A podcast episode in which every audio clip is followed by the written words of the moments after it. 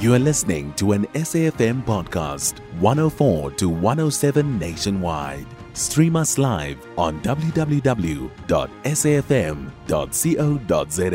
or via the SABC Plus app.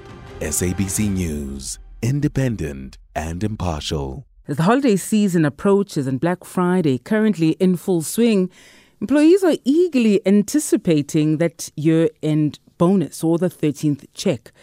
To further contribute to the upcoming holiday month and holiday expenditure, while these additional financial rewards can be a powerful tool for reminding staff that they worked hard this year, that their commitment is in fact valued, the question remains are they obligatory?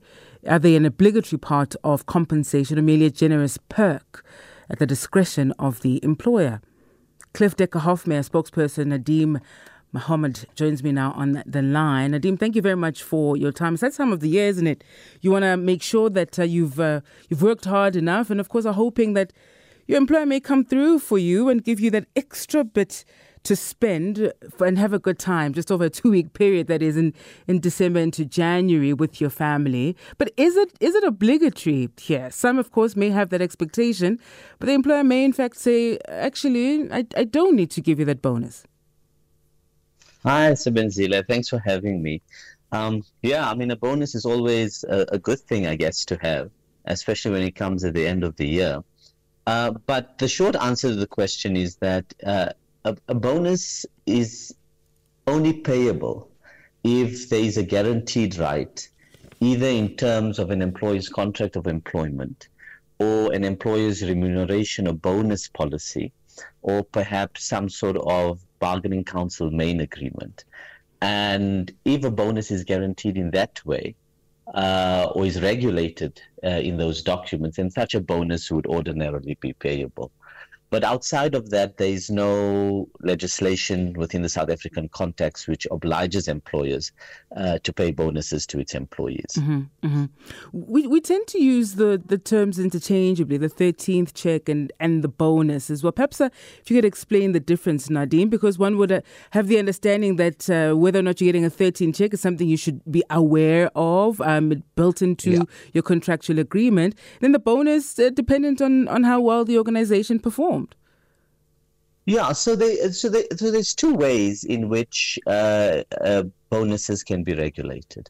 The one is where it's a contractual right or it's an entitlement uh, in your contract of employment. So it's a condition of employment. And the 13th check is usually an example of this, where a person at some time during the year, either at the end of the calendar year or at the end of the financial year or at some other time of the year, is guaranteed a third what in, in, in, in colloquial language is called a 13th check or, or some amount payable.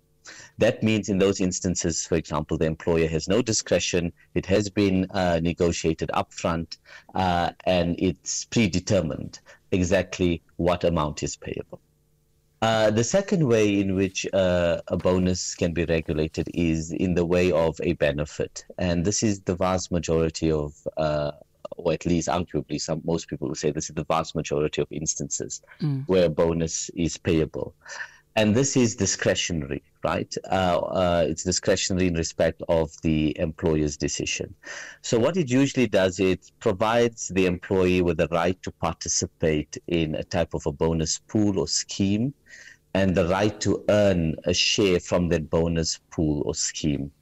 Uh, so you have the right to participate in that scheme, but how much you are paid is paid at the discretion of the employer. Mm uh, that said, the employer has to exercise their discretion uh, in good faith and in a reasonable way and in a fair way but the discussion could be based on you know how the business is doing how well it performed that year it could be mm-hmm. based on performance it could be based on the employee's deliverables or on the team's deliverables uh, so those are kind of the factors that would be ta- that an employee would take into account usually where there is a discretionary aspect to it mm-hmm. the cases uh, Nadeem where that discretion can in fact be deemed unfair particularly in organizations where you know it, it's very difficult to um, you know pull out somebody's contribution to this versus, you know, another another member of the team, for example, even if proportionate proportionately it, it needn't be the same.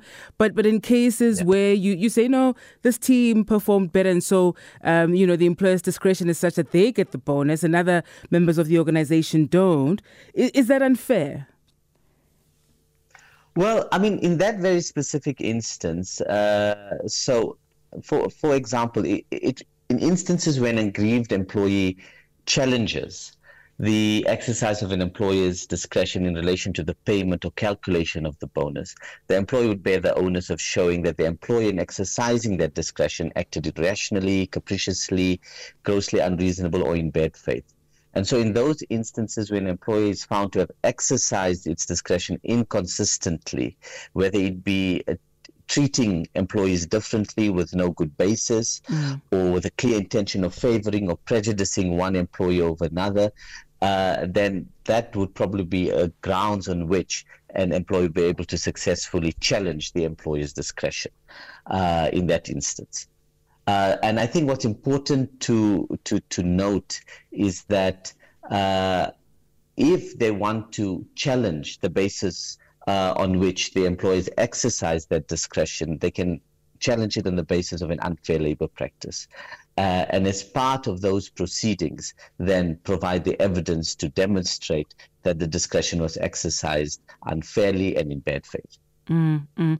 Does that happen a lot, uh, uh, Nadeem, in, in, your experience? It sounds like uh, quite a, you, you know, a, a, an extreme avenue to explore for for a mere 13 check. Of course, this is significant. People feel they've earned yeah. it.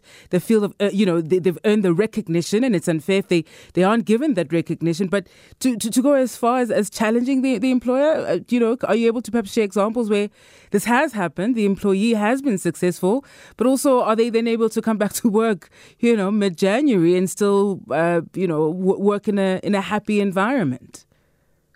Yeah, I mean, there's two things. The one is where it's a contractual right and it's really quite clear what yeah. the amount is and the employee's discretion doesn't really play a part. Those are much more clearer instances to deal with. And when an employer does not pay uh, or remunerate the employee according to that condition or that uh, contractual right, uh, uh the, the, the there is no real dispute on what is payable, and then the employee can can actually have the matter conciliated and maybe approach the labor court. Mm-hmm. But mm-hmm. where most of the disputes um, arise is actually where the employer has the discretion to pay uh, a bonus uh, because it's a determination on assessment then on whether the employer actually exercised that discretion fairly. Uh, so, I mean, if there is an instance like that, obviously, I mean, the, the recommended way is for an employee to uh, seek clarification from the employer on what were the reasons that were taken into account in terms of mm-hmm. coming to a determination on what bonuses were paid or not paid or how much was paid. Uh, an employee could then also uh, lodge a grievance procedure, mm-hmm. a process, sorry, uh, at the employer to to try and resolve the situation. Uh, and look, you know, if it if it does not get resolved expeditiously or in favor of the employee, it mm. could result in the employee not being entirely very happy in the workplace. But there was there's nothing precluding the employee from coming back to work. Sure. Uh, and, and, and carrying on with their work. Uh, obviously, an employer cannot uh, or should not uh, dismiss or discipline an employee on the basis that they're asking these questions regarding a bonus payment or, or lodging of a grievance uh, in relation to the payment of a bonus. Of course, um, we certainly hope uh, there won't be those uh, those sort of uh, fights. Thank you very much, Nadeem uh, Mahomed, who is a spokesperson at uh, Cliffe Dekker Hofmeyr. You can find SAFM Current Affairs on 104 to 107 nationwide. Our podcasts are available for download on all our digital platforms. SAFM, leading the conversation.